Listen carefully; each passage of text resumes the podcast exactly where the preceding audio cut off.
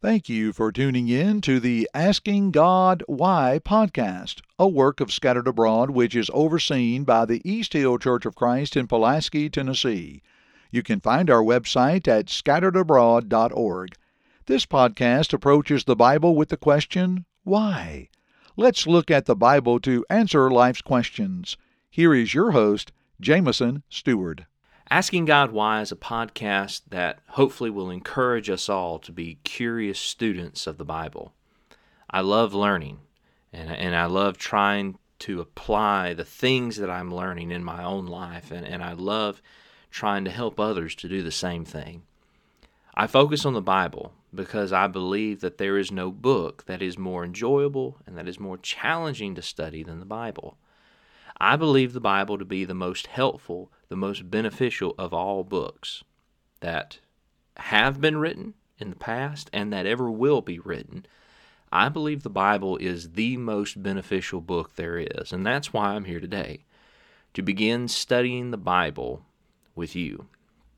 Now, in thinking about the way that in this podcast and hopefully going forward, the way that I try to approach these things. Everybody in these podcasts where we talk about things of a, spiritual or religious nature, they have different approaches.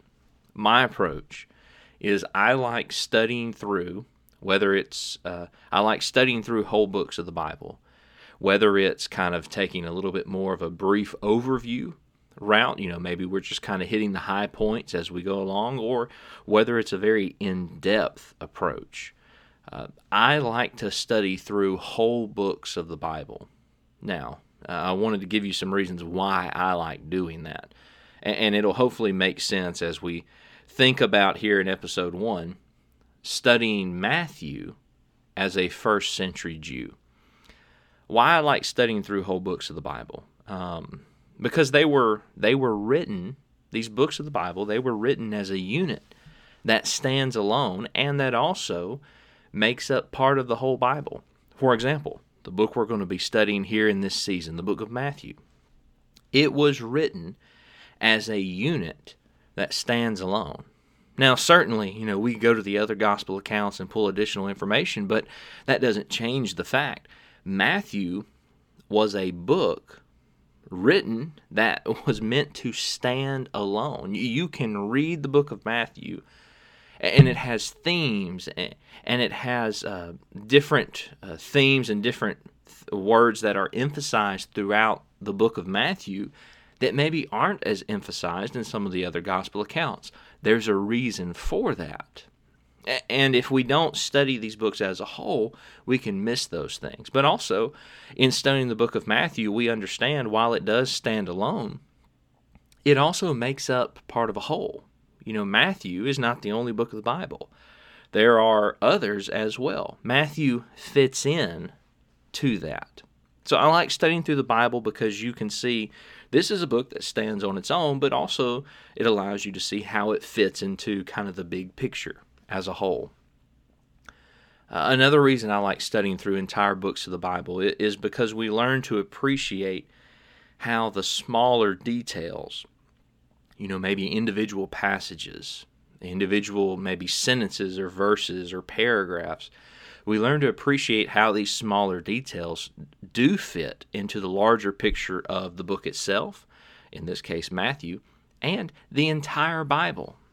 You know, for example, in going through, uh, there's a passage in Matthew chapter 16 that talks about Jesus saying he will build his church. On this rock I will build my church. Okay, well, that's a, that is a wonderful passage that teaches something amazing and something wonderful. Well, in studying through the book as a whole, we learn how that small detail, important detail, but small detail, small sentence fits into this whole book, and then also how that fits into the, the larger picture of the Bible itself. I like looking reading through and studying through books because it helps me to see that. I also like studying through whole books of the Bible because, to be honest, they were meant to be read like a book or a letter from beginning to end. Uh, Matthew, who we'll notice in a moment, most likely is the one who wrote the book of Matthew, inspired by the Holy Spirit. This is God's Word. But this is a book that he wrote.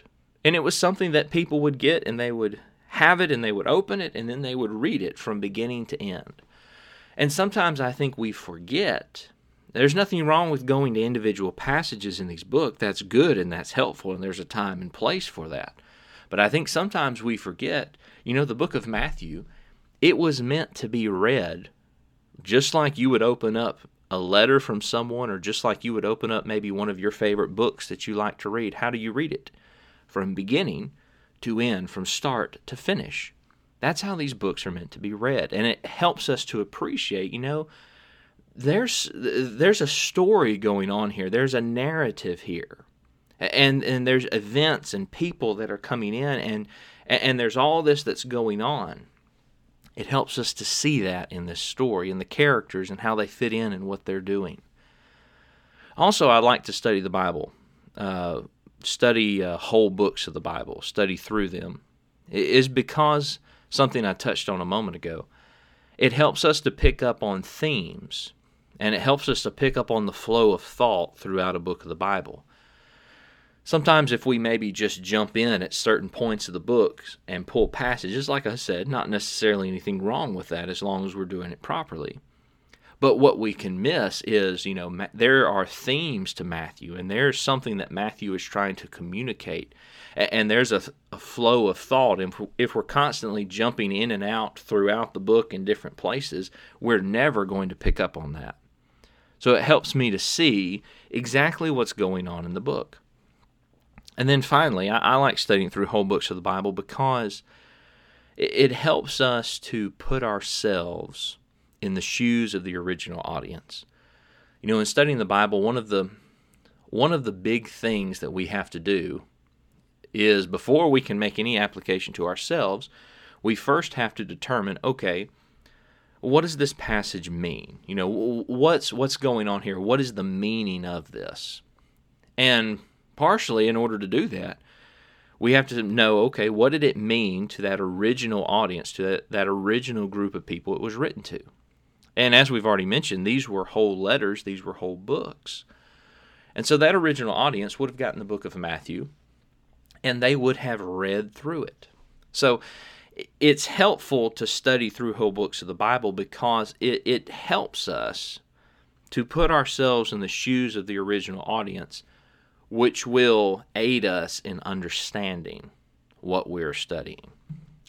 So, uh, I wanted to go through all that, kind of give you a background on this is how hopefully we're going to approach this. Now, as we think about here in episode 1, studying Matthew as a first century Jew, it will be helpful if we take just a few moments. Uh, I've, I've, pulled some of this information from a, a source I have from a Bible. It's called the He Reads Truth Bible. Um, but they had a very good section in there breaking down some history that comes right before the book of Matthew. And I think it would be good for us to take a few moments and to think about this um, because it's going to help us understand the book of Matthew. Some, uh, to start with here with this history, there's something called the Persian period, or, or when the Persians were ruling over Jude, the, the nation of Judah. Uh, and that was some 400 to uh, some 300 years or so before Christ came to this earth, before he walked on this earth. So, some 450 to 300 years before Christ came, we have what's called the Persian period. And during this time, uh, the, the, the Old Testament closes during this period. Judah was under Persian rule but they were locally run. Judah was locally run by the Jewish high priest. And as long as the Jewish people remain compliant, that they stay submissive to the Persian government, Persia pretty much let them govern themselves and observe, you know, all their religious practices and laws without interference. So we're, we're now 450 to, you know, we're now 450 to 300 years out from Christ coming thinking about the Persians. The Jews are under their rule, but you know, as long as the Jews kind of did what the Persians told them to do, the Persians pretty much let them do what they wanted to do. You, you, know, you, you can worship your God, they would say, as you want to, as you see fit. So they pretty much let them do uh, whatever they wanted to do. The next period of time is the Hellenistic period or the, the Greek period. And it goes from 300 years before Christ to about 150 years before Christ. And during that time, Alexander the Great comes. You've probably heard of him before. And he conquers Persia, he conquers all these other nations, and, and Judah, the Jewish nation, that they are one of them. He, he conquers them as well. And he and the ones that came after him, Alexander the Great, they were committed to unifying the world through Greek language and culture. So they would come in and conquer these nations. And the way they went about trying to unify the people they had conquered, unifying their empire, was to bring in the Greek language and the Greek culture. They thought, well, if we can get everyone maybe speaking the same language, Greek, and we can have a, a similar culture everywhere, then we'll be united, we'll be together. It's a very good idea uh, in many ways. It had some shortcomings, but a pretty good idea, and they were on to something. Something that happened during this time. Remember, we're 300 to 150 years before Christ comes. The Septuagint, it's also called the LXX, but the Septuagint, it was the Greek Old Testament, uh, is a translation that's often quoted in the New Testament was commissioned, it, it was produced during this time. So during this time, the Old Testament is translated into Greek. Now remember, Greek was becoming the common language of the world. And so now the Old Testament is translated out of Hebrew, out of Aramaic, and it's translated into Greek. What that means is, as Greek spread and became the common language of the world, it allowed more and more people access to the Word of God, to the Scriptures. So that's a very important development. As Greek culture spread, so did the opportunity for the Old Testament, the Old Testament Scriptures, to reach more and more people. Now, with Greek culture coming in, some Jews fought against the Greek influence and the culture influence. Um, however, one benefit was that since the Greek culture was very, they, they believed in many different gods, little g gods, idol gods. They, because of that, they just viewed the Jews' God as okay, yeah, that's your God, and you worship him. And they pretty much let them worship however they saw fit. But that was about to change. Coming into what's maybe called the Hasmonean period, or you have the period of Judas Maccabees, as some have probably heard of. And that was from about 150 years before Jesus came to this earth to 50 years before Jesus. So we're getting you know, we're getting very close. The people who lived during Jesus' day now, we're back to you know, their maybe their great great great grandfather, you know, going back several generations now, but not all that far. There was a a a man by the name of Antiochus Epiphanes who came along and remember the Jews had been allowed to pretty much worship as long as they submitted, they could pretty much worship how they wanted to. But this man came along and he said they couldn't circumcise, uh, you know, they couldn't practice circumcision, they couldn't observe the Sabbath. He destroyed copies of the Old Testament. He sacrificed a pig to Zeus, which a pig was an unclean animal, to Zeus in the most holy place of the temple. Deeply offended the Jewish people, and eventually they revolted. And during this rebellion, they were led by a man named Judas Maccabees. And, he led this rebellion, and it resulted in the people. They retook the temple, they cleansed it, and they restored the worship. And maybe you've heard of a, a festival or a celebration called Hanukkah. It's also called the Festival of Dedication, and that's what it's for. It, it it's in memory of that cleansing the temple and restoring the worship. Judah then, after this, they were temporarily established as an independent territory, and they were run by high priests and kings. Very important detail then here. Judas Maccabees and his brothers became the model for the expectations of a military political Messiah. And as we consider in this season of asking God why, why is Jesus the Christ we need to remember that the Jewish expectation of who the Messiah would be and what he would do, their expectations will be vitally important in the book of Matthew, and their expectations are heavily shaped by Judas Maccabees and his brothers. During this time, this 150 to 50 year period, religious groups like the Pharisees, the Sadducees, and others, uh, they emerge as powerful groups. Uh, the Pharisees are going to be especially uh, an especially important group throughout the gospel, throughout the book of Matthew. And then finally, from the 50 years until Jesus comes, and all throughout the time that Jesus is on this earth, the, the Romans are ruling. The Roman general uh, Pompey captured Jerusalem uh, around the year 63 BC, and they became a territory of Rome. Now, the Romans were very different in the way they enforced things. They brutally enforced their laws as a means of keeping peace and keeping things stable. They also brought in a culture of slavery and they brought heavy taxes on the people they conquered. The Romans were a people who their idea of the people they conquered, whereas the Greeks are thinking, let's bring in our language and our culture. The Romans forced and crushed people into submission. It was a, if you did not bend the knee, then they would force you to bend the knee. And if they still could not do that, then they would destroy you. A very different approach. And so, as we enter the book of Matthew, that is who is ruling over the Jewish people. A nation that is very heavy handed and will crush any signs of opposition to them. Now, very quickly, we run through the book of Matthew and introduce it here briefly. Who wrote the book of Matthew? All evidence points toward the apostle Matthew, uh, who was a tax collector, uh, being the human penman. He was inspired of God, but he all evidence points towards Matthew.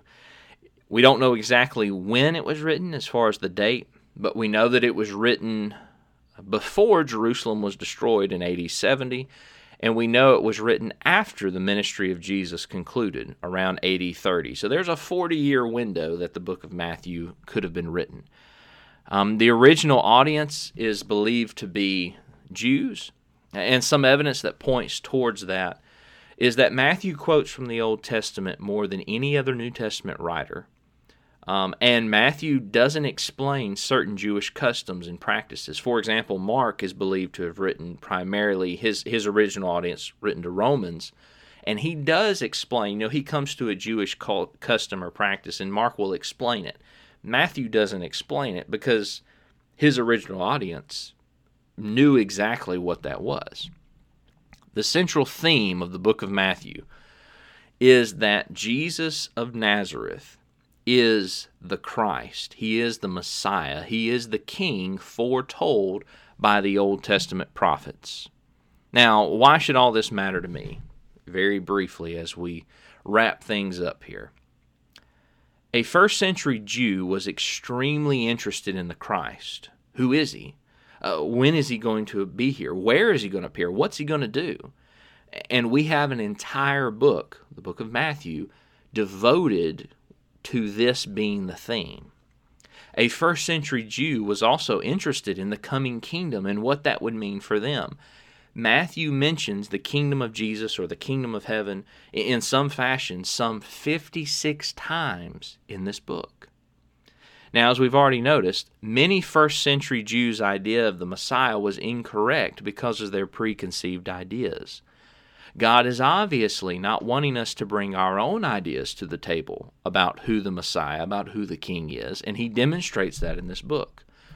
Matthew 17:5 says he wants us to hear him, to hear the Christ himself. So this is a book that emphasizes to us it is well worth our time to pay attention and to study why is Jesus the Christ and why does his kingdom matter to me? And it's important that we get our information not from what we currently think, but from what Jesus the Christ says himself. Thank you for studying with us, and as always, stay curious. Thank you for listening to this podcast from the Scattered Abroad Network. If you would like to email us, you can do so at the Scattered Abroad Network at gmail.com. That's the Scattered Abroad Network at gmail.com. Remember, you can check the show notes below for all of our social media platform links. Also, don't forget that you can find us on all major podcast platforms, and please leave us a rating or review. We hope and pray that this has helped you grow closer to Christ even though we are scattered abroad. May God bless you.